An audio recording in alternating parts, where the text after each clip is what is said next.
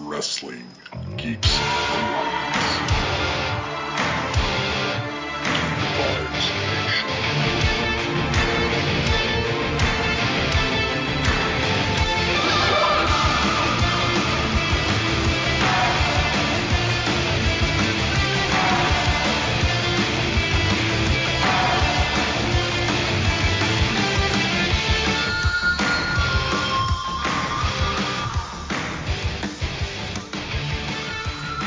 This is Wrestling Geeks Alliance with Chris and Dave. Hey, hey, how are you guys doing out there? This is your good pal Dave Alves uh, with another episode of Wrestling Geeks Alliance, a show for new listeners in which me and my good friend Christopher Brother Ray Patton break down the latest and greatest in professional wrestling news, provide you with reviews of said shows, and just, you know, uh, talk about wrestling something that we love. But I could not do this show without me. Uh, Chris, we're going to be talking about AEW Full Gear. Are you excited? I am excited. Uh, this show wore me out though, man. I'm not gonna lie. I think I'm still recovering. It was so damn exciting. So yeah, looking forward to talking to you to you about it. And uh, just to be transparent, we are both very tired from working all day. We are doing this show. We're going to be trying some stuff up a little bit differently, uh, provide the reviews maybe a couple days after it happens and, whatnot. So we didn't have a show this last weekend uh, due to me and my crazy life. So, you know, instead of giving predictions, it's better just to go over the stuff. And this was definitely a pay per view that we can talk about. I mean, start to finish.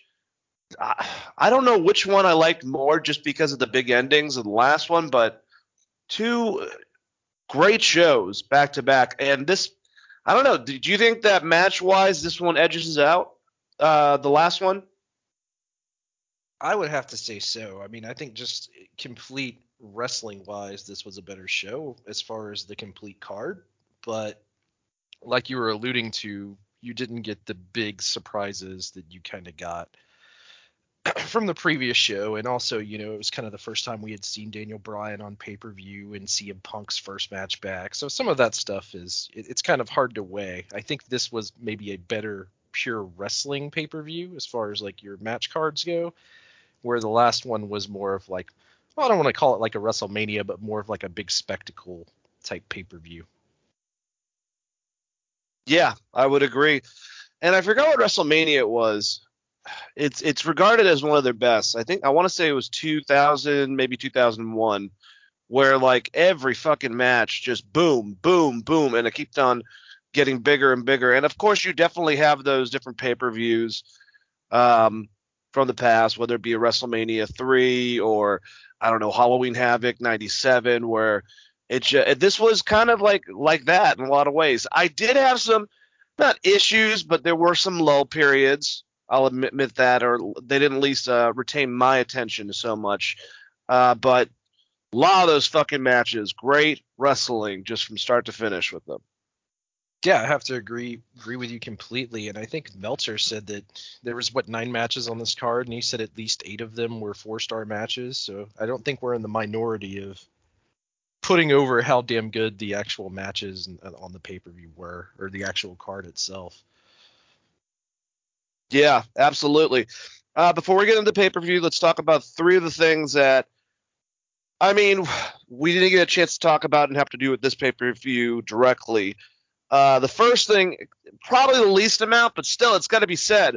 So on last Wednesday, Dynamite, it was established, and I mean, as uh, of all the places to try to get Chaos members from, uh, whatever, I'll get over that.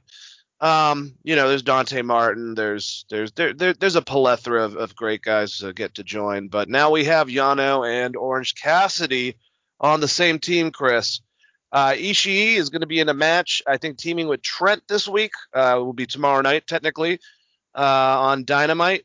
And uh, Chaos is making its presence in AEW. Uh, they just asked the best friends, who Trent was already a member because of Roppongi. So this would be, uh, you know, uh, his Chuck Taylor, Wheeler Yuta, uh, Orange Cassidy, and Kris Statlander.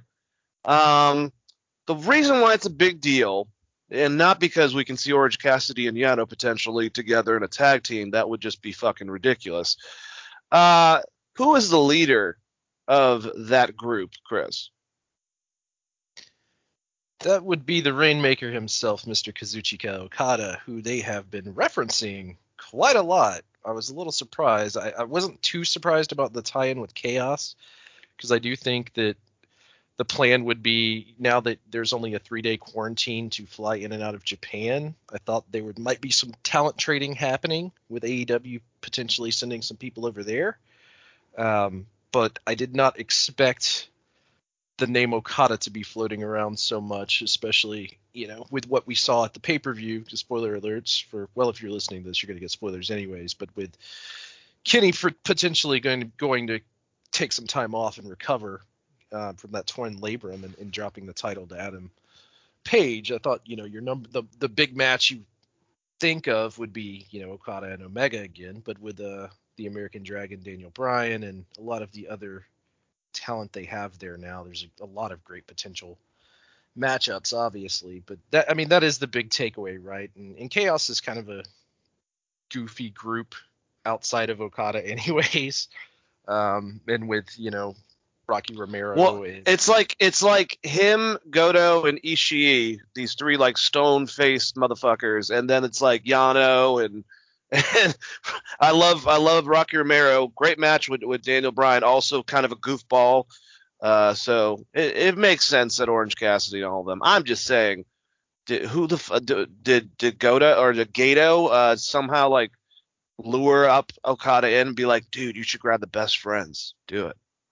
I wonder if part of that is just wanting Trent Beretta to come back over there because he's you know he's worked in Japan before. Same with Rocky Romero, so kind of figured out people. Yeah, come back as a tag because they do need some tag teams um, in New Japan right now. Because outside of the Guerrillas of Destiny, that you know it's not really a flourishing tag team division. So maybe that's that's kind of why they leaned towards this. But you know, honestly, I don't give a shit who they put together in chaos if I get to see Okada. That's that's that's the biggest deal. This this could be a way to get him more involved. It's just weird, like you said, that they I mean, they were they were pretty far distance from each other between the pay per views. Uh, but Okada was in the states, and uh, after his match against uh, Buddy Murphy, uh, which is apparently really good, I still haven't got a chance to watch the pay per view. And there were some other big things that happened throughout that. Um, I believe Will Ospreay went against Amazing Red, so I'm sure that's a fucking great uh, match. But Ospreay came out, challenged Okada. Okada's rocking the old belt. Will Ospreay is rocking the new belt, but the one that uh, he had when he was champion. So we got, I, I guess, three IWGP World Champions. Um, but either way, I like what they're doing over there, uh, and I, I really feel like if people, if Okada's coming over here for this, and Suzuki, and now Ishii's going to be on it, and everyone else that they fucking had, you know, it seems like Tony's talked about frustrations with NWA and working with them before in the past and footing bills and it looks like Impact's now just by itself. I would definitely spend this time to keep things open with AAA and New Japan, get more of a relationship with, more so than any of the other uh, organizations. American. Yeah, and I think this is a good thing for both New Japan and AEW to some extent, especially like I said, the travel ban and the amount of time you have to quarantine in Japan has just relaxed a little bit. Uh, like I said, it's it's like three days quarantine now as opposed to what it was previously. So I, am sure, like I said, that that helps out a lot. And uh, I heard really good things about that um, New Japan Strong show. I haven't had a chance to check it out yet, but from all the reviews I've heard, it was a sounded like it was a pretty damn good card. Yeah, I can't imagine trying to watch both of those. Like Meltzer and Alvarez started the AEW pay per view, then went to that live show, and then came back and watched the fucking pay per view, and then reviewed it. And I'm like, you guys are insane. I would I would have died. It's like yeah, that's, wrestling. that's a bit crazy. A little bit too much for me. I can't find it. Maybe I'll be able to find it later on, but I heard really good things about it. Like I said, this first just part, you know, I just want to acknowledge the fact that Okada might be coming over here because now that we got, let's go over our second topic uh, a person joining is All Elite. uh, comes out, cuts a promo. Chris, we all know this gentleman. I might have uh, been saying first and foremost, Ring of Honor unfortunately is going under. If you can get this guy, let's do it. And uh, he, we we all knew that the contracts, at least as far as you know, I could tell, lasted uh, until the end of this year. They could work independent dates as long as they don't sign another contract. Well, apparently, he asked for his release completely. And uh, in the press conference, he talked about it, and Ring of Honor gave it to him. And he will not be at Final Battle, which is kind of depressing a bit. I'm wondering who's going to be there because apparently the sales of the tickets are not doing that well either. So, you know, instead of like one bat last hurrah, I, I feel like this is going to be like a small version of the last Monday Nitro or some shit. So that's kind of depressing. Uh, either way, Jay Lethal, the Black Machismo, came out in his with his with his techno sounding Macho Man music, uh, with the pomp and circumstance, looking awesome, and challenged Mr. Sammy Guevara. They'll be having their match this Wednesday for the TNT title. And I'm going to say, if you really want to, I know that this is going to piss some people off, but I think that he'd be able to get through it no problem. If you really want to put Jay Lethal more on the map immediately, give him some big momentum, have him beat Sammy with this short of a run. They don't really do things like that. I think they can get away with it. And I think that Jay Lethal could rock that championship for a while, and that could really help, uh, you know, put him to a certain level uh, coming right in. So that's my prediction. But um, I know that you're excited about this, man. Yeah, I'm actually I was completely surprised, a little blindsided by it. Um, I honestly thought that he was at least going to stick around the final battle, or at least that part of it. Not that the AEW would have interest in sign him, but for him to be able to get a complete release before that final pay per view, that was that was a big surprise. As far as what they could do with him, um, I mean, with the amount of former Ring of Honor talent they have there, there's a lot of built-in storylines they can pull off of without doing that much work. But yeah, it would be great to see him work with some of the younger cats, like a, like you said, a Sammy Guevara, uh, if you wanted to do something like that right off the bat, or depending on what you're going to be doing with Daniel Bryan leading up to this title match, which I'm assuming is going to happen in January. Uh, maybe you could do some back and forth wins there, or there's just a ton of shit you could do. Uh, all of it good. I love Jay Lethal, so I'm excited for this. It's also one more spot on that roster, one more guy you got to figure out something to do with. That's been my kind of worry about some of these recent releases and, and the amounts of signing. But Jay Lethal is someone that I think, you know, without a doubt, you, any company should have been re- reaching out to him, whether it's Impact, WWE, New Japan, AEW. Seems like he wanted to go to AEW, so good for him, man. I'm excited to see him on the roster. Yeah, um, I was going to ask you, did you hear? Uh, I don't know if they were direct words from Tony, but Cody gave his reasoning of why Tony want like is, is hiring so many people. I don't know if it's a good reasoning. I'm just telling you what Cody said about Tony. No, I didn't. I didn't catch this. What did He he, have to said- say?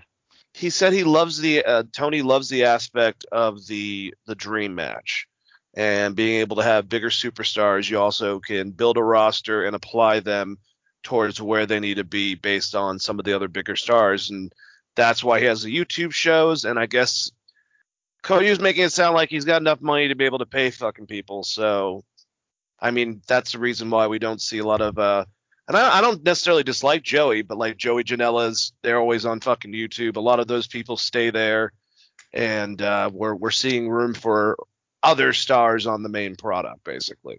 But he wants those he wants those uh, those dream matches, Chris. So there's going to be holograms involved soon, and uh, we're going to finally find out who would win between Macho Man Randy Savage and Black Machismo. So that that, that was the big deal. That that's what's going on.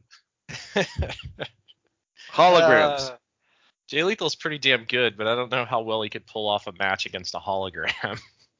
that's that's a tough one. Uh, yeah, I, I get what he, I get what that's basically saying, but at the same time, they're in a little bit of a situation now where it's like you have a lot of potential dream matches with the current roster you already have.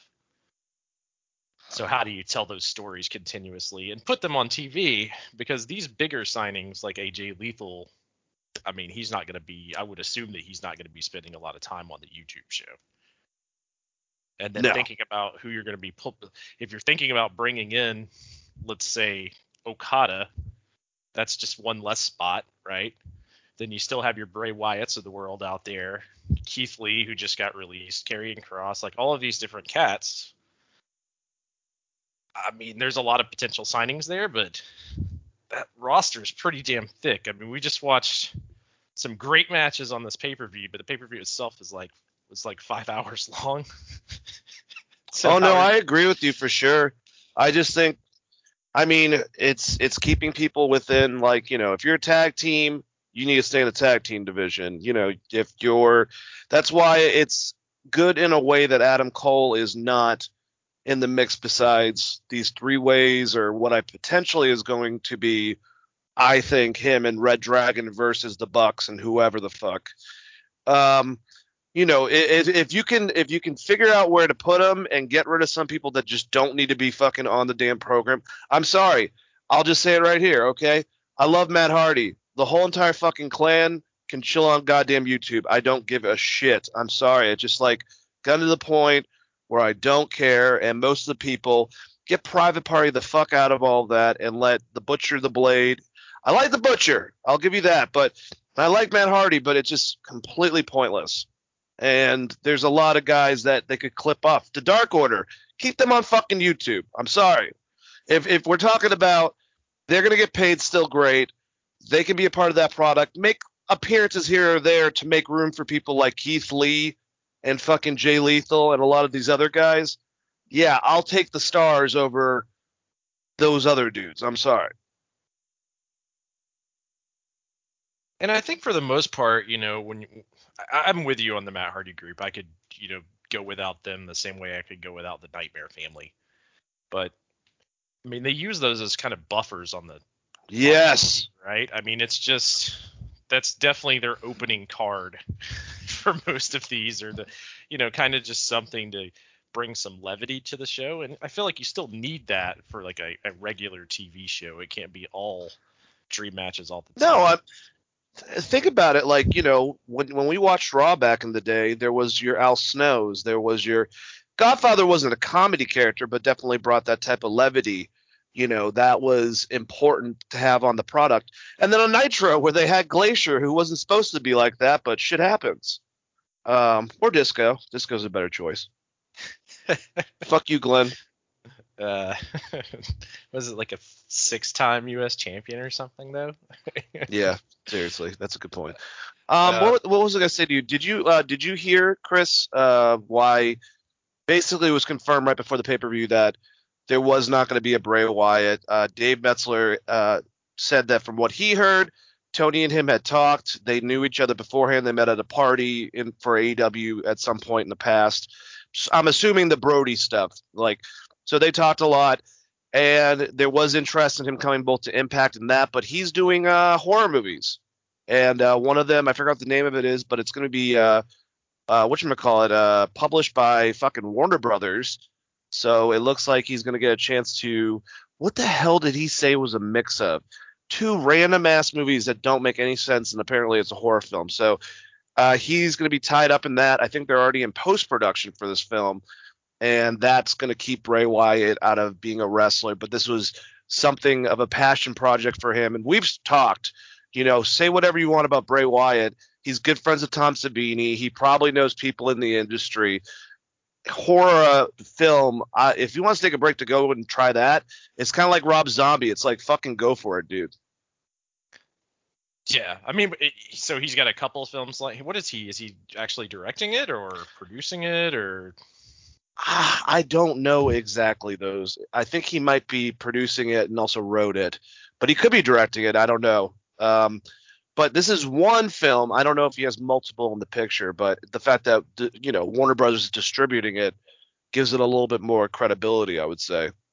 Oh yeah, like I, I, get that. I was just trying to get a gauge of what his involvement is going to be after post production. Because I mean, while he's Yeah. not showing up in the very near future, the next pay per view is in January. right? So it's a lot of time there for that movie to go in post production and then get released. So I didn't know if he had anything else in the pipeline. Um, but good for him, man. That's cool if that's what he wants to do. Like you said, he's friends with Tom Savini. If if he's working with with that level of people, and obviously he has an interest in horror films. He, he's talked about it on multiple podcasts. So I'll look forward to seeing whatever he puts out. I'll give it a watch. I mean, hell, it can't be worse than some of those WWE horror films.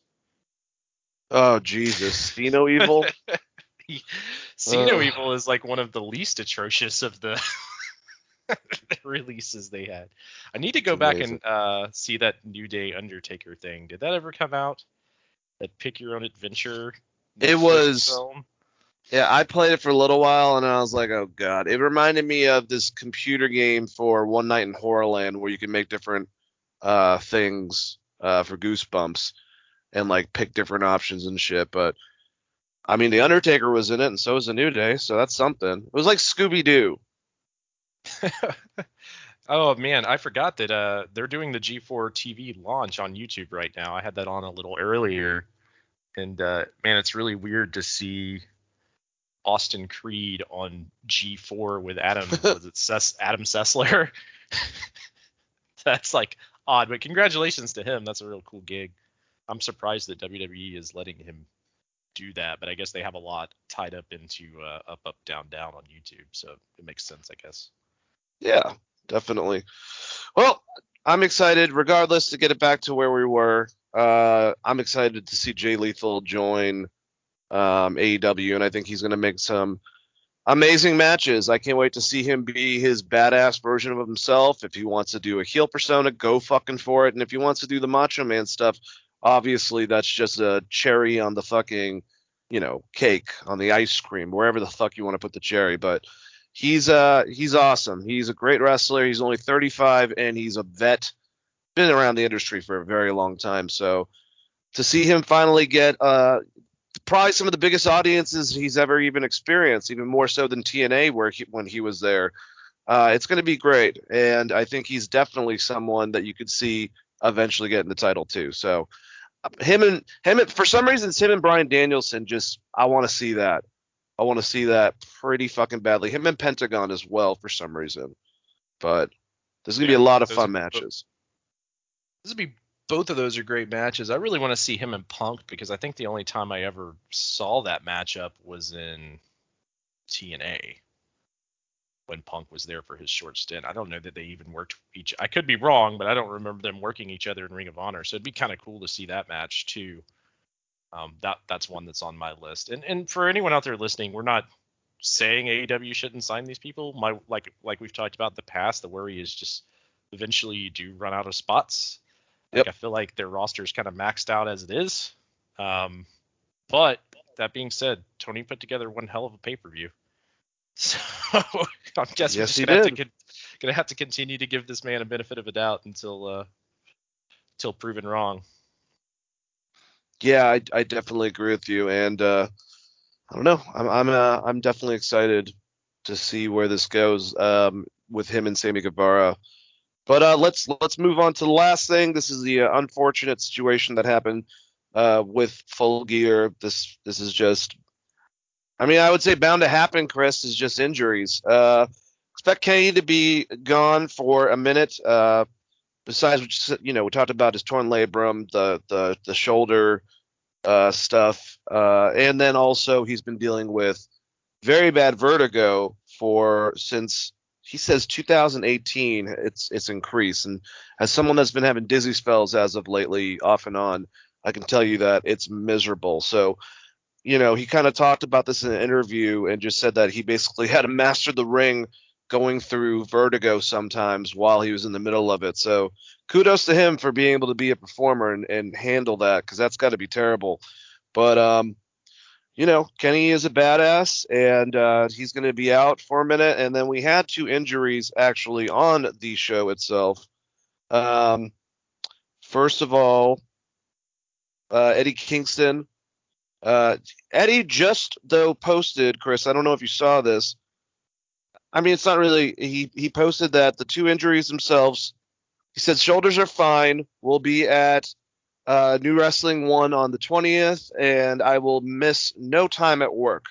So that's at least what Kingston's saying. That's good because we are worried about that. It could be a major shoulder injury.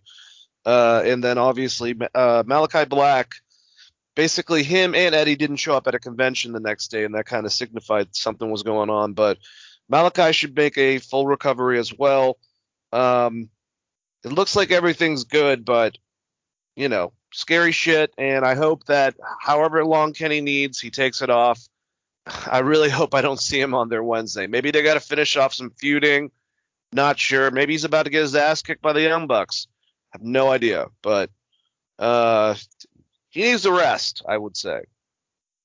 Yeah, I mean, did you hear these inter like uh some of the stuff that I guess Wrestling Observer's been talking about where Kenny was basically saying that there's days where he can't lift the weight bar, which is like 40 pounds. Um, Jesus. and that he's just been wrestling. It, it- basically, some days are worse than other days. And he said basically he doesn't need his shoulders to have a good match, which I thought was fucking crazy. But then you go and you watch this match and you're like, huh. You know, I mean, outside of the one angel, I guess he really doesn't need his shoulders to have a good match. It's just crazy that this man has been working as hard as he has doing the injury that he's had. I mean, he's had one hell of a year. It's going to be hard for me not to put him at number one when we do our year end, just because of everything that he's accomplished. I mean, it's either going to be him or him or Roman right now for me, but you know, Kenny's kind of edging him out a little bit just because of the sure amount of great matches he's had this year, and not just Yep. in one place, all over the fucking map. And you know, remember, it sucks they lost the AW title. It it, it sucked when he lost the Impact title, but he's still a world champion and the biggest Mexican promotion with AAA. So he'll be there in about, I would say, six months to be able to be at the next show. But still, he is your world champion. Um, he's gonna team with uh the fucking with FTR. That's their champions right now. Isn't that ridiculous? Kenny Omega, who's got a Brock Lesnar schedule there, and fucking uh, FTR. Konnan knows what he's doing though.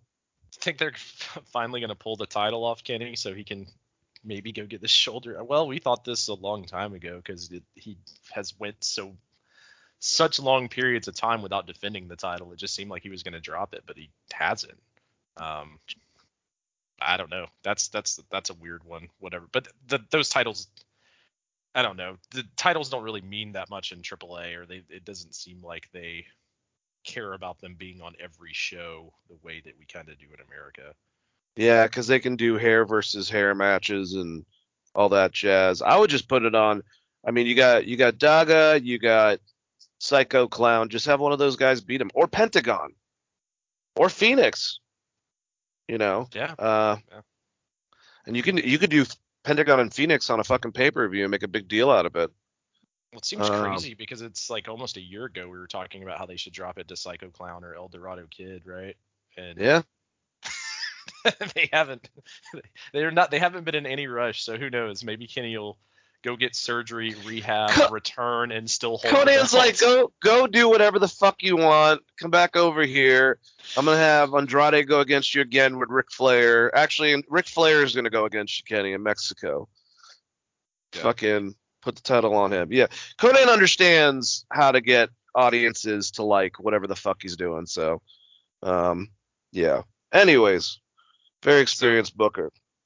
Yeah. So for the other injuries, I'm glad to hear that most of them seem minor.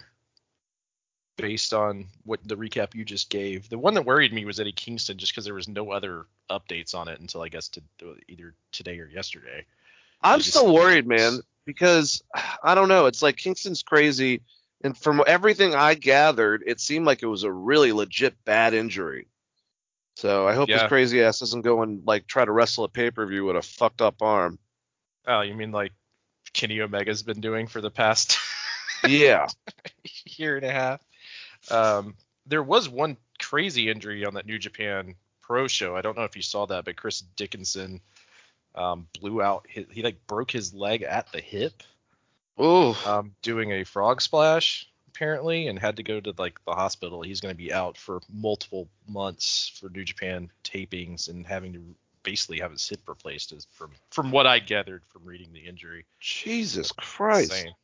Yeah, and it was just off of Frog Splash. Um, I will say this: the entire weekend had lots of throwbacks to Eddie Guerrero, apparently on both shows, um, because it was the with the weekend of his passing. Yeah, I think it'd been 20 years. I don't remember.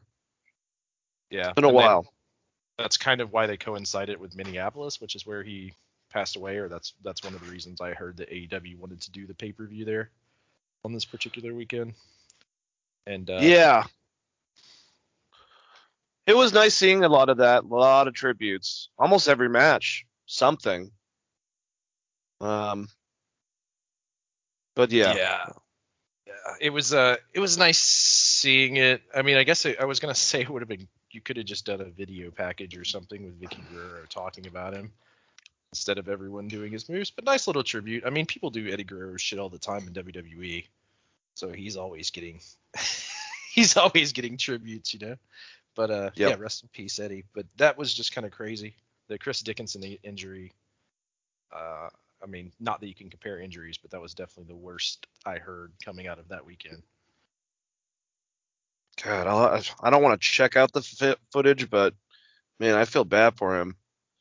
That really fucking sucks. Um, Well, that well, that's what's crazy is he went for the frog splash, and uh, after he hit it, he just didn't move. He kind of just laid there.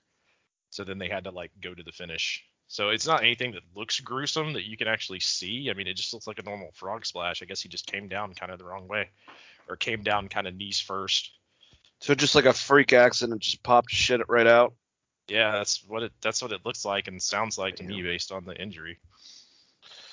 Uh, either way, man, that that that sucks. Um, but you know what didn't suck? This pay per view. So let's get into it. Um, I got to break down both just the, the the main notes from Wikipedia, and also a breakdown of the individual matches from Bleacher Report, my favorite people to use now because all the other ones fucking suck. Anyways, so I didn't watch the opening match. Um, I didn't even know there was a match during that time period. I got there directly to watch later on and then went back to the beginning of the pay per view. So I apologize. But Chris, did you watch the match with Jamie Hayter and Nyla Rose going against Thunder Rosa and Hikaru Shida? Knowing who was involved, it probably was a fun match. I will I will give it that. I did not. Um, this was on the buy-in, so by the I, by the time I watched the pay-per-view, because I kind of started it a little late, I didn't rewind back to watch the pre-match, because you have to like on. I don't know what you used to watch it, but I was using uh, BR Yeah. for it, and they, Which it the- sucks, by the way. You guys have good breakdowns, but man, your fucking shit is bullshit. Why the hell? We got home a little bit late, Chris. We couldn't go back to the damn beginning of it. We had to wait for the replay for that came out. It was like old school pay per view, or wait the next day until like two o'clock. So mad. Yeah, that's kind of what happened to me. So like I had to finish it and then watch the the two the the first two match because I missed the first two matches in the pre-match, but I didn't go back and watch the buy-in because they split that up from the normal pay-per-view, which is weird because you know when they I don't know if because I didn't go back and watch the full replay, so maybe they package that stuff together. But I know that they always have like two separate options when you buy the pay-per-view on there. There's like here's the free buy-in, and then you actually have to go to the pay-per-view separately um, once the buy-in ends, which is kind of weird. I think I'm gonna go back to watching it on Uverse as opposed to trying to use the the web for that. Yeah, I mean, you gotta do what you gotta do. If you find a website called, you know, never mind. But anyways, you, whatever platform you can find it on. You know, all I'm saying is, Tony, I know you listen to our show. Buy the fucking Ring of Honor library. That's definitely on sale, even though they're saying now all of a sudden that's not on sale. Bullshit. Call that. Uh, buy it. Combine with all the shit that you have. You now own All In. You own packages to all your old all your current wrestlers of their young years. and just distribute it as a fucking monthly thing. Join all the goddamn organizations. Even Impact does it for Christ's sakes, and put your pay per views on that shit. Please, God. I don't know if it would be possible, but knowing that he owns a an actual European soccer or football team and the Jacksonville Jaguars, I feel like you could package together a bunch of stuff, right? Probably. And and s- do some sort of streaming deal if they wanted to do that, but uh yeah, I, outside of just the little annoyances about BR, I didn't run into any other big quality issues with the, the, the stream itself. But no, I didn't get to see the pre-show. That's that was the uh, long ass Well, you know who won? to get there. Uh, no, I didn't even look at the results. Hikaru Shida and Thunder Rosa, and I'm sure they did a great job. I love both those ladies.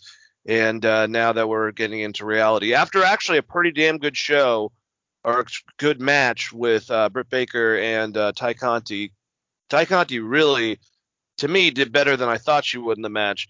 Can we just get back to fucking Thunder Rosa uh, eventually? I'm assuming that someone's gonna fuck someone over, maybe for the TBS title, and cause her that shit whether it be a Jamie Hayter or something, and then goes back to her and Britt. I just don't think she's gonna win the TBS title. So I, I want Thunder Rosa versus fucking uh, Britt Baker, Chris. That's all I'm saying. That seems to be where they're going. I'm kind of thinking that uh, Ruby Riott's to be the one who's Or Ruby. it's going to be challenging for that uh once they start building the feuds for that TV title, the women's TV title. I'm assuming that that might end up around her waist. I don't know that they're going to take that thing off Britt for a while though, even even if she is going into a feud with Thunder Rosa, which is seems like that's where they're going. Yes, sir. All right, so let's get to our first match. MJF going against Darby Allin, 22 minute match. I mean, all three of the matches pretty much close to 22 minutes or 20 minutes, I should say, uh, and just boom, boom, boom. So this this pay per view started off hot. This is a lot of people's favorite match. This is definitely in my top three. Um, I just don't know which one I like the most because I love the last match, I love the first match, and I love that. Uh, even though it was one of the shorter matches, the Punk uh, Eddie Kingston match. So, uh, but I mean, all fucking Bryan Danielson and fucking Miro was great. Lucha Brothers versus FTR. Uh, we'll just go over this shit. Uh, so let's uh, let's let's pick up some of the notes thanks to Bleacher Report for the match itself. Um, all right, all right. MJF teased a lockup, but just brushed Allin across the side of the head. They locked up for real, and MJF hit a few side headlock takeovers. Remember, he said that he could beat him with a headlock takeover. Uh, Allin shoved him out of frustration and then squared off again. They traded holds and takedowns in a show of technical skills, really cool bridges and whatnot. Um, they went move for move until coming to a stalemate. MJF nailed him with a hard right uh, hand and took control after refusing to make a clean break in the corner. Allin drilled him with a suicide dive. That was awesome, by the way. So MJF, cameras on him. He tosses fucking Darby Allin back in the ring, Chris, and he's looking at some guy in the audience, and he goes, "Shut up, fat boy." And right when he says that, you just see Darby Allin's body just completely annihilate him. Like, who has the best spears or, or suicide dives, I should say, uh, better than Darby Allin? I mean, I know Rey Fenix, but his are so fucking crazy sometimes he ends up in the third row taking out a grandmother. Like Darby seems like they're going to kill the opponent he's going against, you know? He's he's not a big dude. Yeah, I mean that's one thing that's like that's one difference that that's massive between Jungle Boy and Darby Allin for me is the speed in which Darby Allin hits all his shit. That's why that suicide dive looks so good. That guy runs the ropes so hard, and it just makes it believable when he hits that suicide dive. It, to me, it probably is one of the best, if not the best, in wrestling. Yeah, no, I would agree. And not only that, I, I've seen them a lot lately because they're extremely popular, and certain people do them really good, and certain people do them like shit. Darby Allin, for his size, has some of the best forearms in the business. If you watch him do the forearms, they look like they fucking nailed a person. And I think it's because he's a little stiff skis, but still, I mean, he's just ferocious. He comes off like he's trying to take out the other person. So definitely had to mention that. Yeah, I agree 100%, man. He makes that shit look real. That's the that's the end goal. Yeah, exactly. Um, all right, so he he does suicide uh, suicide dive. He throws him into the steps. MJF avoids a coffin drop on the apron and just Allin crashes and burns. MJF hits a spinning backbreaker for a close two count. MJF started to look confident as he put Allin in the corner for a superplex. The risk taker uh, countered and hit a unique stunner to bring them both back to the mat. He put MJF in a position, but he rolled away before Allin could uh, hit his finisher. Allin refused to stay down after every punch and told MJF to give him more. He gra- grabbed Allin in a scorpion deathlock, uh, but he was able to counter the hold. Allin uh, started to work on his knee uh, before applying the figure four. I want to also mention that throughout this, it was something that he did, like uh, like MJF tweaked his own knee doing something, and from there just sprouted that like little information in your head and sold so well throughout the whole entire match that it did seem like it was bothering him. He's really good at that. Just had to say something. Um, so yeah, so MJF delivered a tombstone pile driver on the apron. Jesus, and both guys collapsed to the floor, so not enough time to be able to get in the ring and do something about it. Both men were visibly injured as they got back into the ring. They grabbed each other and rolled around uh, with an inside cradle for a few seconds. Not my favorite part in the match, actually, probably my least favorite. I just thought it, started looking a little ridiculous, even though I understood that it was a legitimate uh, thing that you do. Um, after several two counts, Allin hit a code red for another close call. Uh, after MJF rolled out of the ring, Allin hit a coffin drop. That was fucking gnarly. MJF blocked a second attempt, but hurt his own knees at the same time. Sting prevented Wardlow and Spears to get involved, and then MJF, because of distraction, gave Allin his skateboard and dared him to take a shot uh, to get disqualified. Kind of, I guess you could say Eddie-ish. Uh, while the ref got rid of it, MJF hit Allin with the diamond ring to steal the win with a pin. Uh, awesome match. These guys are going to have feuds, I think, going forward. This is your Flair Sting.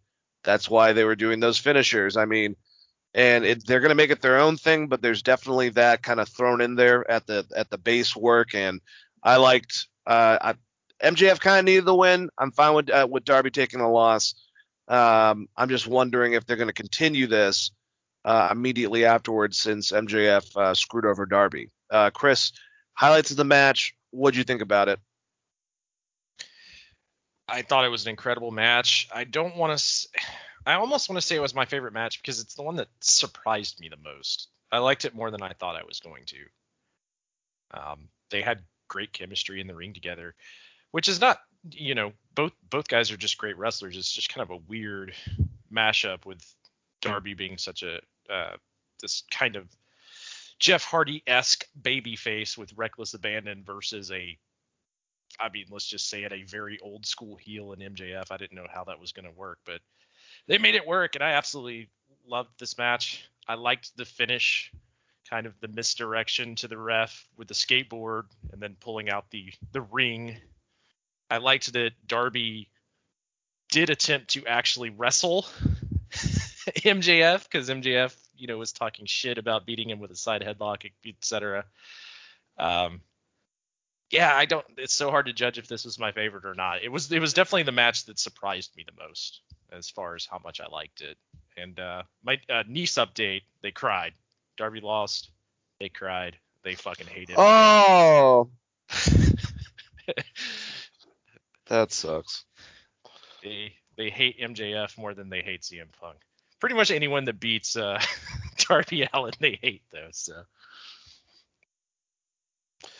Oh, that's just unfortunate to hear. I hope your nieces got over it, and I hope that they're better. Just tell them Darby will get MJF.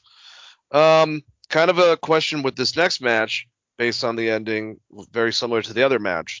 Is this going to be the end of FTR and the Lucha Brothers? Because a uh, great tag match, ending really fucking wonky and weird. We'll get to it. Uh, didn't pull me out of the match completely, but I mean, I guess I know what they were going for. Dax is hurt, so he can't really do anything. So put the mask on him, and then he loses anyways. I don't know. It's it was kind of fucking silly. It kind of ruined a really good match. It might. Uh, I'll go over the details, but I thought the match was awesome between the two teams, and then that fucking finish, I thought was kind of weak. I think I kind of got the idea of what they were trying to do. I mean, by putting the masks on, they were trying to trick the referee into who was the legal or not legal man, right? That's what they were going for. Yeah, I think they were trying to say that Dax was kind of hurt, so he couldn't get a chance to tag for some reason. I don't remember because I'm not watching the match, but he couldn't get Cash in, so he rolled out to the floor, and then I guess Cash found the masks and put one of them on to trick the ref, and then so if he gets pinned, no matter what, they can use that as a reason to try to go for the titles again, or at least complain about it. Yeah, and, and that why would the mask being there was so convenient? You know? yeah, that was one thing. I mean, they could have just pulled them out of their tights or something. That would have maybe made a little bit more sense. But um, to me, this sets up a, a, a rematch. FTR is gonna, you know, bitch about getting screwed over because they're heels. Yeah, and that that would be uh that would even though they're in their frog costumes, that would be the rubber match because they won the titles against them. Then they, you know, obviously didn't lose the titles. Maybe put all the titles on the line. Yeah, that's that's that's where I was gonna go with it. Is that you now you have this unique situation where you know because they're going against Rey Fenix and Pentagon, you can just flip those titles either way, right? Because they're both involved with AAA and, and AEW, so that works out well, I think. Hmm. I like that. Um, but yeah, so so the match itself, let's go over. As soon as the bell rang, all four started brawling. It came down to Harwood and Penta in the ring for a standoff. They started uh, trading shots until Harwood started trying different pins. Fenix and Wheeler tagged in and had their own exchange of quick moves and counters. Harwood saved his partner from a double kick to the head. They were able to take out both Lucha Brothers when attempting different dives out to the ring. Uh, Fenix hit some quick kick to Harwood before tagging Penta to hit a pair of sling blades. FTR was stacked in the corner so the Lucha Brothers could hit an assisted cannonball. The champ put FTR in a double submission until the ref broke it up. Wheeler tied Penta's mask to the bottom rope so Harwood could stomp on him. By the way, I think this is the third time I've seen that happen to Pentagon. Hey, Pentagon, just cut the fucking ropes or the, the, the straps coming out at the end of your mask. I don't know. Um, the champ put FTR in a double submission. I already said that. Sorry. Once Fenix came in, he went on a rampage with high flying moves and strikes. Wheeler used one of the title belts as a weapon, but Fenix still kicked out. I thought that was done. Uh, Harwood tried to hit the three amigos, but Penta countered uh, the third and hit a trio of suplexes himself. Fenix showed up with a frog splash for a close two count. I think personally, I don't know how you feel about this, Chris. That really should have someone should have pulled like it's since it is the death of Eddie Guerrero, it's it's the anniversary of it. Everyone's giving little tributes. I, I feel like if you're not going to beat him with that, which is fine, have someone like Tully pull him out of the ring or some shit like that to, or, or just, you know, break the fucking thing uh, instead of, you know, kicking out of it. I don't know. After several two counts for both teams, the Lucha Brothers pinned the wrong man because of wearing a mask uh, to trick the ref. Uh, like I said, I liked the match a lot. I liked a lot of these spots. I thought Tully was really good in it. Um, and, uh, you know, the ending kind of threw me off, but it's just a way for them, I guess, to keep on going with the feud and have a rubber match, uh, po- possibly for all the titles. Yeah, I'm kind of in the same boat as you. I, I liked the match. Wasn't crazy about the finish. It was still a really, really good match. Um, I don't know that this was as good as the Young Bucks match they had at the last pay per view, but it was a very, very good match. Um, like you said, I think I think this is going to be a rubber match, probably title versus title. That would make a lot of sense. And uh, for the Eddie Guerrero finish, I mean, we see so many frog splashes that don't get a pin. I guess I'm kind of numb to it, but I agree with you. If you're trying to do it in tribute to Eddie, it'd be nice if someone just, I don't know, fucking won with the move. Yeah. like just hit a frog splash and just one, Or like you said, at least make it like a breakup or something weird where someone gets involved. Um, but I'm also a little numb to it because if like Kevin Kevin Owens can't finish someone with a frog splash, I don't necessarily know that the Lucha Brothers are going to be able to. you know, so it's it's just we we see that move so much. I mean, how how many people were doing it in WWE as of late? There's at least three or four I can think of. All right, Montez Ford, Seth Rollins, Kevin Owens. Um, there has to be Sasha, someone else. Sa- Sasha Banks. Sasha Banks, Big Eddie fan. I feel like there's one more, but yeah. either way, you get what I'm saying. People we see the damn frog splash all the time. So Well, not only that, I mean, it's gotten to it. the point where a lot of people do the Three Amigos. Angel Garza, I've seen him do it. I've seen Andrade do it a million times. I've seen Pentagon do it. You know, it's a it, it is a cool concept though. You know, actually, Penta looked like he was having issues doing his. I'm not gonna lie, Penta. Like you had them perfectly done by Dax Harwood, doing like the, the the spin of the legs, and then it gets to you, and you're like, by the third one, man, he was like trying just to get himself to the fucking top. But I get it. I think it would have been hilarious if instead of Dax doing the three amigos, he did like the uh, triple German suplex spot. Just to change it up a bit. Yeah, man. That, yeah. well, because he's a fucking heel, you know. He's the one that doesn't give you the Eddie Guerrero tribute. Oh Jesus. All right. Um. Yeah, but good match, man. Once again, second match. First match, great. Second match, pretty damn good. Let's go to the third match. Oh, what is it? Bryan Danielson versus Miro. The winner of this faces who's going to win between Kenny Omega and Adam Page later on that night. And this started off with Danielson trying to do a handshake with Miro and Miro telling him to fuck off. They locked up and Miro easily shoved Danielson to the mat. The American Dragon hit some strikes to take control. Miro sent him out of the ring with one shot to the body. Danielson came back and went at Miro even harder, but the Redeemer threw him off and knocked him down with one shoulder tackle. They went outside where Miro dropped Danielson with a belly to belly suplex.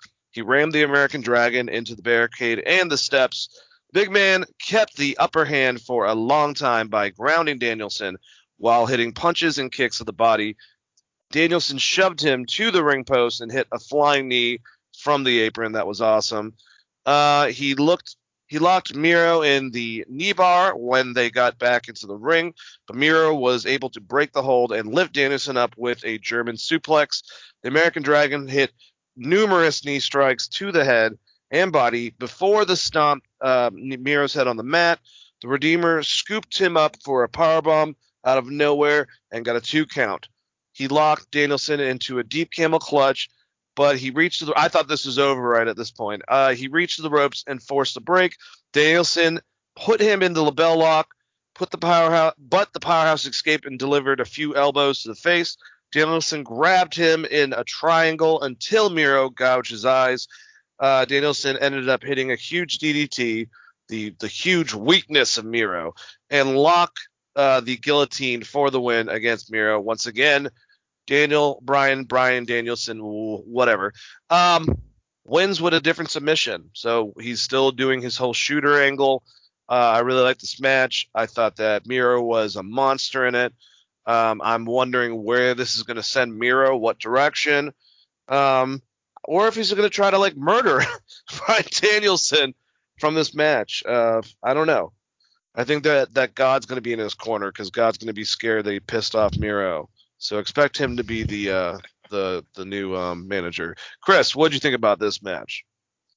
I love this match. I thought it was great. It's it's crazy to me that WWE had both these guys for such a long time, and I can't remember a single match of theirs. But apparently they've wrestled like seven times, and Daniel Bryan has never won in the WWE against Miro, which they kind of talked about building up to this match, and, and it's just insane.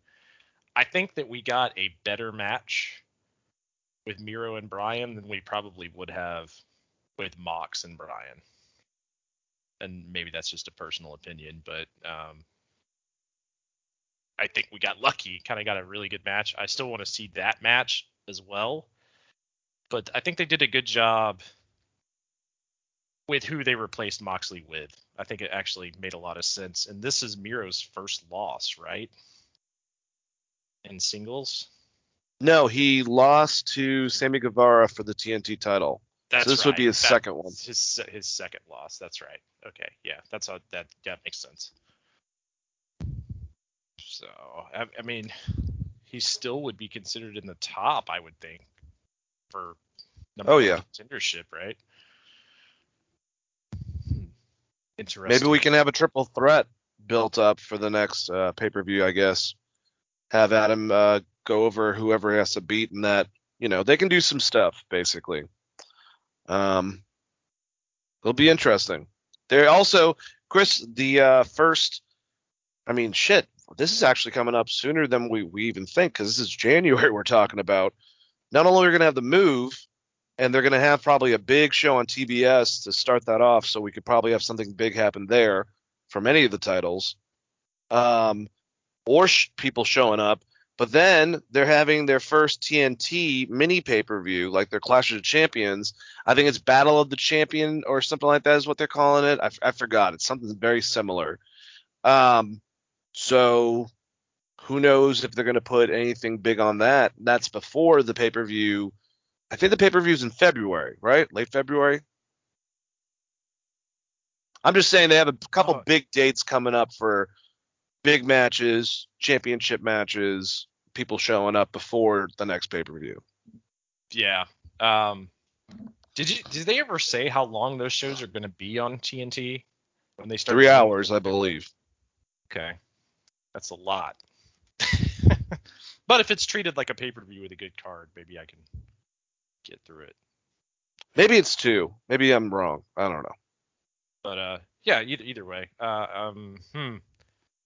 Yeah, there's a lot of stuff they got going. I don't I don't know. I thought that for some reason I thought the pay per view was at the end of January because they didn't want to run up against Mania, but or not Mania, whatever the hell comes right before Mania. Yeah. But know Um, sure. Backlash? No, that's not it. I don't remember. That was it. Great Balls of Fire. Great Balls of Fire. That's not it. They're bringing uh, it back. Samsonite.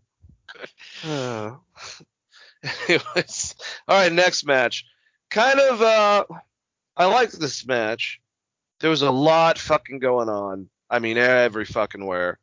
But I think this could have been better if you ask me. And yes, that would mean that Christian might not be on this pay per view unless you can find somewhere else for him. But it, I would have liked.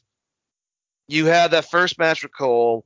Cole beats uh, Jungle Boy. Jungle Boy then gets a, a win over Cole, and then you have just a grudge match between the two of them. But uh, we had the Super Kliq. We had to have the fucking Young Bucks on it too. So you know, I get I get why they did this. You have all your big names on there. Um, fun match with yeah the Young Bucks and Adam Cole, baby. The Super Kliq going against Jungle Boy and Luchasaurus, uh, Jurassic Express with Christian Cage. Uh, small notes about this: this six-man Falls Count Anywhere match kicked off with six men going at it right away. Christian grabbed Adam Cole while Jungle Boy and Luchasaurus each went after one of the Bucks. Luchasaurus took out both Bucks with a dive over the top rope, while Captain Charisma went after Cole. Uh, since this match has a lot of moving parts, it's it's it's very hard to describe. So, um, there was a part where fucking Christian dove off New Jack style out in the fucking audience from the top of the fuck like all right I, I love that you know we're happy for all of our favorite wrestlers that have come back from career ending injuries whether it be concussion related or neck related or both in Daniel Bryan's case but Christian concussions what does he want to do in this match? Oh, I want to dive onto uh, Adam Cole. What was it? Adam Cole, Michael Nakazawa, and fucking like it wasn't even like the A team for the most part besides Cole. And Cole's small. They jumped off the motherfucking top balcony part to the uh, the the exit uh, of the uh, stands. What the hell, man? Is Christian crazy, Chris? Certifi- certifiably at this point. Seems like he does something crazy in each match he's had back, but I will say this: they caught him like you would catch a vase or something falling off a table. like they caught him like he was the most fragile thing in the entire world. So good good on them. Um, we've seen so many people like get dropped on stuff like that. It, it is always scary, especially when you're talking about you know Christian Cage, who's had these injuries in the past. It was definitely a cool spot in the match, though. With all of these damn three-way matches, it does kind of make you wonder if they're ever gonna do like a trios championship or something. I feel like that's right around the fucking corner. But if they introduce something else anytime soon, it'll be that. Um. Anyways, uh, so we have Cole busted open. A few people go through tables and several other big spots with the ladder and the stage before Jungle Boy pin Matt Jackson with the concerto for the win. Story going into this on Rampage. Uh, Christian offered, uh, you know, Jungle Boy to finish off. I forgot who it was. It might have been Nick Jackson at that point. point, and he wouldn't do it. So Christian did it. And then on this, Christian was about to give the concerto to Matt Jackson, and Jungle Boy insisted and did it himself. He went a little dark and grew facial hair. But uh, fun match. It was just hard to keep up with everything. I mean, when you have a falls count anywhere with three on three, people are going to the goddamn audience. It was it, it it got a little nutty, man, and I was tired from those first three matches. Chris, Yeah, I thought this was a really good match. Like you said, it was kind of all over the place. If I if I had one complaint about it is that they had two of kind of the same match on the show. Because you also get the Jericho versus American Top Team, and while it's not called Falls Count Anywhere or whatever the hell the Minneapolis Street Fight, essentially it was a hardcore match. So we we basically got two hardcore matches. Uh, that that would be kind of one of my nitpicking complaints, but uh, I like the dark Jungle Boy. I think that adds a little bit to his character, and maybe he'll actually start going by Jack Perry, just be Jungle Jack Perry, as Jr. has been trying to get him to do because he needs something to kind of freshen up that character. Um, you know, shedding shedding Marco Stunt and Luchasaurus would be the next thing, the next progression. But um, yeah, the only other thing I would say is the concerto. If you have both people in the ring, just do the old school concerto with both chairs, like Christian and Edge used to do. That's that's another nitpick. But know, this is a fun match. It would, like you said, it was it was kind of all over the place, but uh, good stuff from all the guys involved. Yeah, and I'm also going to give a little praise to Luchasaurus. Um, I thought he was awesome in the match. Um, you know, I think I think some of the biggest things like that kind of I would say is a criticism with him is his punches and then sometimes doing a little bit too much aerial stuff and getting caught up and shit. But he's really toned it down lately. I feel like he's talked about how Kane's one of his favorite wrestlers. I feel like he kind of he does he he does the uh, the raise up. You know, he's catching people into a choke slam. He just seems like he's trying to be more domineering. He'll throw out that athletic stuff in his kicks, but he's keeping it a little more conservative as compared to just being a dominant monster. So I don't know if that was a lot of interaction with Big Show or what, but um, keep up the good work, man. Because when you can combine those aspects and bring that shit out, it's even much more impactful. And I would love to see Luchasaurus. I know a lot of people don't want to hear this as a badass villain, uh, like a like a monster, like someone corrupts. I think- I think I've said that. I think that would be awesome too, because right now he's a plant-eating dinosaur. Maybe if they're like he switches it and he's a carnivore, and just starts fucking biting people and acting like a crazy man. Uh, I think that fits a guy of that size a little better than being the happy friend to uh, Marco Stunt in the Jungle Boy. But you know, I, I, like you said, I think he's looked a lot better, especially the last I want to say the last four or five months. So he's he's definitely changed some of his shit up. It I I do know he works a lot better when he is in the ring with people like the Young Bucks, obviously. So I don't know if he just has a harder time when he's against lesser talent, like when he was having matches with Jack Evans and and Angelico. Those were not great. Yeah, I, I agree. Not at all, but good stuff right here. Um, all right, so we had Cody Rhodes AEW's most loved son, Pac, Pac, whatever you want to call him, going against Malachi Black, the former Aleister Black, and Andrade El Idolo, the former Andrade Cien Almas, um, in a tag match. I still want to know, Chris, is separate from this, but like while they had that beatdown going on, and you had the Lucha Brothers running for for to save Pac, why the fuck was Cody running through the goddamn audience? And uh, did that really help him get there into the ring five minutes afterwards when everyone was already cleared out? Um, I don't have an answer for you on that one. That is it's just a bit ridiculous. Uh, God damn it. this this crowd, we got a lot more Cody booing again. Um, it, you gotta have the heel turn at this point. At least I think so. Yeah, I, I would definitely think so. I think that it would be, I don't know, you could make it so inside baseball, which he already fucking likes to do, but like as a heel and just saying fuck you to the fans basically. And he's always been a good heel. I don't understand it. It would be, he would be, if he instead of, do, and he's kind of hinted at this, Chris, instead of doing the Tiger Driver, uh, same thing, the the fairy tale ending, whatever you want to call it. If he were to lock it and then actually smile at the audience and do a fucking pedigree, which he has said he thought about doing, and then he said no, like he's not gonna do Triple H's fucking finisher. I, I'm just saying, like if he does something dastardly and keeps on going, beats the shit out of Arn Anderson, God, he could become such a great heel but we're gonna try to do John Cena fucking Cody, and Cody does not have John Cena's gravitas at all.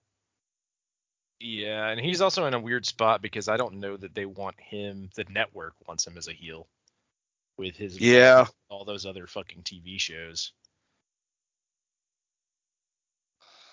Uh, all right, well, let's go into this match. I got some stuff. Andrade and Malachi were out first uh, for their tag match against Cody and Pac. Uh, as he made his way out, Rhodes gave his belt to a fan at ringside. The, the, the fan then grabbed it and threw it at Cody's head. Uh, no, that didn't happen. I just added that in there. Ha ha! Seeing if you guys are paying attention out there. All right, Pac and El Idolo started for their team, but Rhodes tagged himself in before they could make contact. Pac uh, did the same thing a moment later to Cody. Andrade took advantage of their argument, but Pac fired uh, back right away. Uh, El Idolo and Black worked together much better than their opponents and kept Pac uh, isolated for a short time. Rhodes tagged in and got in uh, some offense. Uh, El Idolo almost messed up a spot on the apron, but recovered and kept it moving. Black and El Idolo started to have some communication issues as they tried to keep Pac away from the partner. Uh, Rhodes came in and almost hit Black with his finisher. Black drilled Rhodes with a black mass when he wasn't the legal man. Pac sent both opponents out of the ring and hit a beautiful moonsault, as always. Arn Anderson beat up uh, Jose to get him away from the ring, and he, he wouldn't uh, interfere more and just chased him up the ramp into the back. El Idolo dropped Pac across a barricade before Black tagged in and took over. So now we have both teams being really pissy and doing blind tags on each other. Uh, Rhodes was uh, unavailable for a tag when Pac needed it because of the ringside doctor was checking on him. El Idolo took advantage with a DDT on the apron for a two count on Pac. Uh, the American Nightmare was booed as he got back to the apron. He tagged in and took out both opponents. He locked El in a figure four. The Pac triggered uh, himself in, or, or tagged himself in, and hit the 450 to El for a near fall. Pac hit a black arrow for the pin on El. Uh, and yeah, I mean, I, I think I kind of like I, I called that, but still, it's it's strange that Cody gets the win over Malachi. I mean, I understand Malachi beat him twice back to back, destroyed him the second time. Cody came, beat him. Uh, now we have Cody as one out of three. And I guess you could count this as another one. Maybe they're going to extend this more. I just would love to get Malachi the fuck away from Cody, Chris. To be honest with you, match was fine. Yeah, I, I agree with you on that. I don't necessarily understand Cody getting a win here, but I mean it was more for Pac, right? I mean they're trying to push him as a babyface again, I guess. That, that that's the other problem with this match is everyone in the match is actually heels. so if we're being honest, um, and the crowd was a little I don't want to say dead for this match because they did get into it, but it kind of took a while. But it, everything in the ring was good. It's just it, it felt rushed even for them setting this into a tag match to begin with. I think that maybe hurt the match for me is just the the build wasn't there like it was with some of the other stuff on this card. Yeah, no, I, I, I definitely agree with you. All right, we had Dr. Britt Baker, DMD, with Rebel and Jamie Hayter going against Tay Conti. Um, I think, if I'm not wrong, Anna Jay got taken out by the other wrestlers, uh, just beaten down by Rebel and Jamie Hayter uh, before this. So it was just Tay by herself. Um, it's a pretty good match, man. Like I said, Tay Conti uh, definitely I, I liked her in this match. Uh, so we had Fozzy's uh, guitarist playing uh, Britt Baker's theme music. That was that was neat. Anyways, uh, so Baker started quickly and rolled up just to get uh, Conti's attention. Conti avoided the lockjaw, and Baker avoided the DDT. Uh, they shoved each other a bit before locking up again. The BJJ uh, practitioner threw the champ around uh, with some wrist locks and hit a boot to the face before putting Baker uh, in an armbar over the top rope. DMD pulled her back up and hit a suplex after Hayter hit the rope uh, and to trip Conti up. They traded strikes and Baker choked her challenger on the bottom rope. Conti stomped on Baker's hand to make it harder to apply the lockjaw. That was pretty smart. She hit a few clotheslines and a pair of running boots to the face.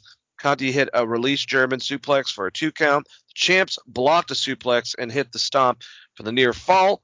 Rebel gave her the glove for the lockjaw, but Conti hit a cutter out of nowhere in another two count. Baker uh, spiked her with a pile driver on the apron, but when she went for her submission, Conti grabbed the rope. She grabbed DMD uh, for the Tay the Tay KO. I can't stand the t- name of that. To get another close two count, Conti avoided the lockjaw again, and it seemed a little out of it as she climbed up the ropes. She took out Rebel and Hayter with a moonsault from the top to the floor and dropped Baker with a swinging slam.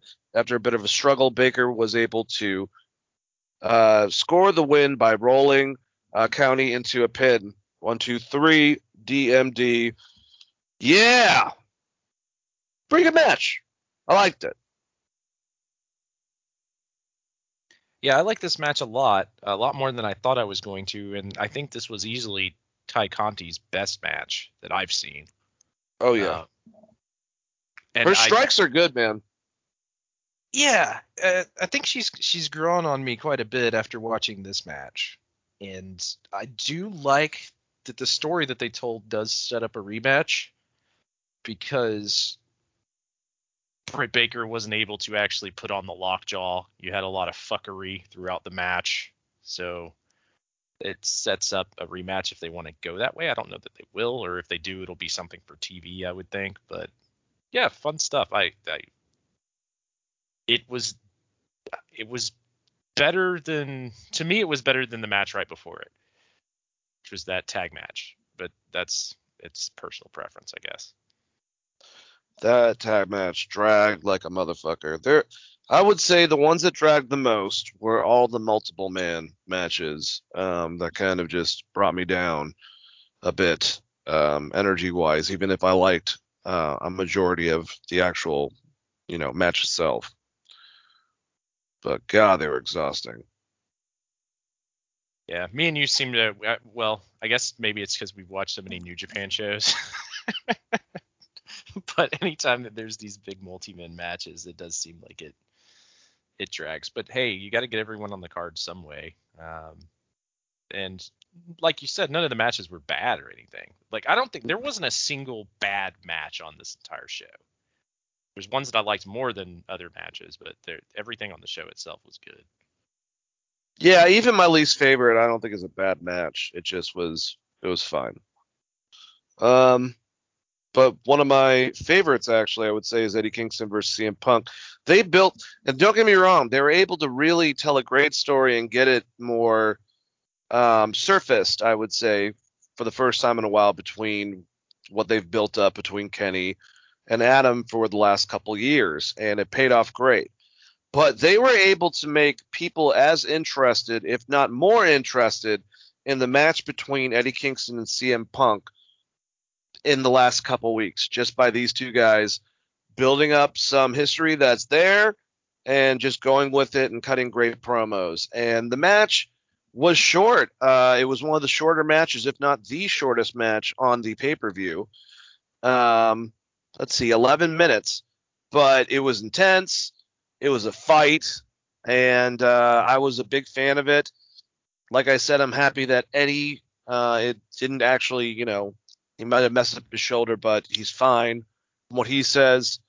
And um, a little bit of me wanted this to be a scenario, you know, with uh, and I've made this comparison many times recently with Eddie being the the guy that shouldn't have made it, that you know tried to and clawed and fucking is in his he's almost 40, but he's such a badass and he's been in the industry for such a long time. I kind of wanted this to be Halloween Havoc 97, I think was the first out of the three matches with DDP and Macho Man, where Macho Man said, putting over Dallas. And I thought Punk might be doing that, but I think more so this could be the situation more with Bret Hart and Steve Austin at the beginning where Austin lost, but inevitably later on you had the two kind of I want to see CM Punk go heel because he definitely got booed and he's definitely an egomaniac in character and probably in real life. And I want Eddie Kingston to become more definitive babyface from stuff that happened within this. But I love this match. It's kind of hard to make comment on stuff that happened. I mean, Eddie beat the living hell out of fucking CM Punk for a majority of the mask, and uh, finally, uh, CM Punk kind of out of nowhere uh, got the go to sleep and nailed him. And one, two, three, try to see if he can get a handshake. Eddie told him to fuck off. So, you know, the uh, the person that made the Austin kind of comparison was uh, Jim Cornette, who loves Eddie Kingston. He goes, obviously, I'm not trying to, you know, there's no way you can compare as like a fucking uh, box office or anything like that. I'm just saying going in that standpoint of that direction of the person and they are just real. That's who they fucking are. They're that aggressive dude. Like all it takes is a little bit to get him to another level and that realism, it's almost like a New Yorker style, but that aggressive nature is very similar. And Punk's obviously playing the role of the Bret Hart, if you will, in this scenario. So I loved it, man. I thought it was this was great. It wasn't anything long. It probably wasn't the greatest match of all time, but it told a damn good story, and I want to see these guys uh, tell some more stories in the future. Yeah, I love this match, and I think you know after as we've been going through this, this is probably my favorite match on the show. Um, second being the the opener, but this was one hell of a match. They beat the absolute shit out of each other. My favorite part is when CM Punk finally does hit the go to sleep and the crowd kind of boos and he just cuts this grin. He's like, "Really?" like he was a little surprised by it. so I'm I'm gonna love when they eventually pull the trigger on heel Punk, which I think if he's gonna continue to go against Eddie Kingston, that would be the route to go. And uh, it wouldn't be bad for this company to have another top heel, especially with Kenny Omega kind of going out and the rest of that group being more of a group and then outside of that, really the only other top heel I can think of is MJF, right? So um, it, it would be good to try to transition Punk that way. Yeah, no, I agree. I think that he's an unbelievable heel, and he would be able to add a lot to stuff going forward. You know, uh, make it more fun. But anyways, let's go over this Minneapolis street fight the Inner Circle versus American Top Team. Um, this is what I was talking about. I got to be honest with you. I love Chris Jericho. I'm gonna, I'm going to start off by saying this. Love Chris Jericho. He's one of my favorite wrestlers of all time. He's a goat. He has reinvented himself a million times. I think the inner circle itself is holding back, especially Proud and Powerful, and is also holding back Sammy Guevara. I don't give a fuck about Jake Hager. Um, and a lot of the stuff that they've done lately, especially these big group on group, weird, random ass named fucking match, they're just not doing it for me. I think this could have been really cool. Uh, it just seems like there's a lot of standing around. It's by Junior Dos Santos, who's not the biggest wrestling fan coming into this to be to begin with, or like Arlovsky. But it just, I don't know. I mean, it was it was cooler, I think, seeing Dan Lambert put Jericho through a fucking table and make him tap out, quote unquote, uh, by putting him in the uh, Boston Crab created by uh, Rocky Johnson, the real Rocky Johnson, in 1976, if that's what he said. I just, I don't know. Maybe Chris feels completely different, but I'm just kind of over Chris Jericho's group altogether. Done. Uh, I could take it or leave it. It doesn't necessarily offend me. Um, I do think there's better stuff that they can continue to do with Proud and Powerful and Sammy Guevara. But I, I guess what's next for Jericho? The Lambert story's over. I mean, these guys aren't just going to be sticking around to stick around. I wouldn't think, right? Yeah, I don't know. So Jericho is not really anywhere in title contention. The MJF stuff has ran its course. Maybe I don't want to say this is going to be the end of the inner circle, but maybe Jericho's focus is going to be shifting to commentary for a while and, and, and into what you're saying, where you'll get more from Sammy Guevara and Proud and Powerful, who I'm assuming are who you're referencing, kind of wanting to see break out as opposed to being in these group matches. Yeah, they just I don't know. They they tend to go and the same way I feel a little bit about the uh, Super Kliq versus Jungle Express and Christian Cage. This one more so than a, than than the other one, but they, it just goes on forever, and then it's kind of like hard to figure out what the fuck's going on, and then you notice things that you know you have guys that are less experienced that I respect a lot in a different field you know, and just them kind of standing around at certain it just gets a little bit clusterfuck and do I really give a shit if like I don't I, I honestly think Dan Lambert does get great heat, but I think that it is go away heat. Like people just are like, You're annoying, shut the fuck up. So him losing and getting pinned, it didn't really just, you know, uh, rub my jollies, but whatever. If people liked it, I'm happy for you. Yeah, I mean, I thought the payoff was fine, especially the way they've built up Lambert is kind of being a piece of shit for the past month and a half. So I mean, from that standpoint, it was fine. I mean, the match itself, I was actually surprised based on the interactions we've seen. I thought it was going to be way worse than it actually ended up being. So a credit to everyone involved. And it wasn't a bad match. I just I'm much like you. I think because we saw so much of Inner Circle versus whatever the hell MJF's group's called. I can't Pinnacle. remember. Pinnacle. Because we saw that so much, it just feels like we kind of retreaded it with a different group. And I don't need to see that kind of match on every pay per view. And also, we, like I said, we saw this basically the same kind of match earlier in the night. A, a, a better version of it. because they Yep. basically gave us a multi-man hardcore match earlier in the night.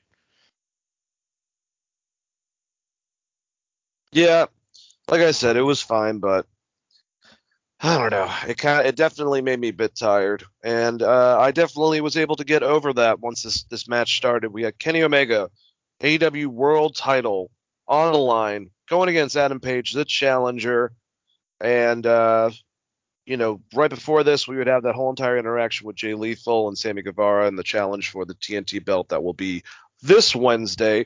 Looking forward to that match. Uh, you guys already know from what I said earlier what I'd like to see happen from that match. But Page had this cool entrance uh, with this this horse on this on this video uh, that was very interesting. But you know, Kenny came out to his normal music, looking just so so incredibly dapper. Uh, kind of had what looked like s- almost a tribute to uh, Adam Page's uh, like the I don't know if it's leather, but like you know the the fucking things that ho- that that that cowboys wear on their legs. I don't really remember what the hell those things are called. Anyways, doesn't Chaps. matter. There you go. Thank you. Thank you, Jesus.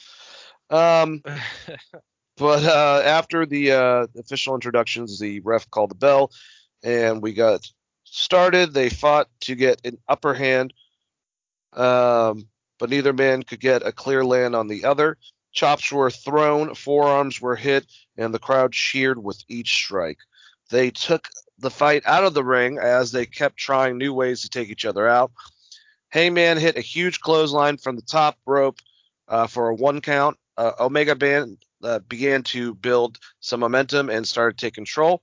Cleaner set up a springboard, but changed my The um, momentary delay allowed Page to get a few shots before Omega hit a Hurricanrana out of nowhere. Hangman drilled him with the boot to the face a moment later. Whenever one man got close to hitting one uh, with his finisher, the other would turn the table. They went back and forth uh, this way for several minutes until Page countered the one wing angel. Uh, Omega hit a Tiger Driver 98 for a close call, uh, two count. Page removed a camera from the ring post and stood on it to dive onto Omega with a clothesline to put him through a table at ringside that was pretty gnarly. Omega saw the buckshot coming and moved back. Hangman hit a rolling elbow and then a pop-up power bomb. Omega pulled the ref into the buckshot to avoid the impact. Page hit a dead eye and Aubrey Edwards ran to the ring to make the, uh, close two count. They traded big strikes until Omega hit a few knees to the face. Page blocked the first V trigger, but Omega hit the second. Uh, Hangman turned him inside out with the clothesline, and then the crowd started chanting AEW. The Young Bucks uh, limped towards the ring as Omega hit a brutal back uh, suplex. Page popped up and hit the same move. Uh, he hit Omega with the one wing angel for a near fall. He nailed Omega with two buckshots as the Bucks nodded their approval. He made the cover and pinned Omega to win the title. Uh, the Dark Order came out to celebrate him, and uh, they surrounded him uh, with a big group hug and lifted him on their shoulders, Bret Hart style from whatever fucking WrestleMania that is at Madison Square Garden. But uh, yeah, man, great win. Really happy for Hangman. I kind of saw this coming. We all did. It just made sense. They built us up for a long time. Uh, especially Page, but also Kenny from this feud was able to bring some more realism that I don't think he's ever done promo wise or anything like that. So I, I thought that these guys did a great job. I love the jab about you know where where Page said to him before this that like I'm not the only partner that you you felt insecure about after Kenny like basically just berated him about how terrible the person he is, uh, referencing Kota Ibushi. So uh, I I just I thought this match was awesome. It's probably my second favorite. It kind of like fights um the CM Punk Eddie Kingston match for one and two, and then directly through would probably be Darby and MJF. Then probably Daniel Bryan and Rusev. Then probably the tag match. I would say. Chris, what did you think about this match?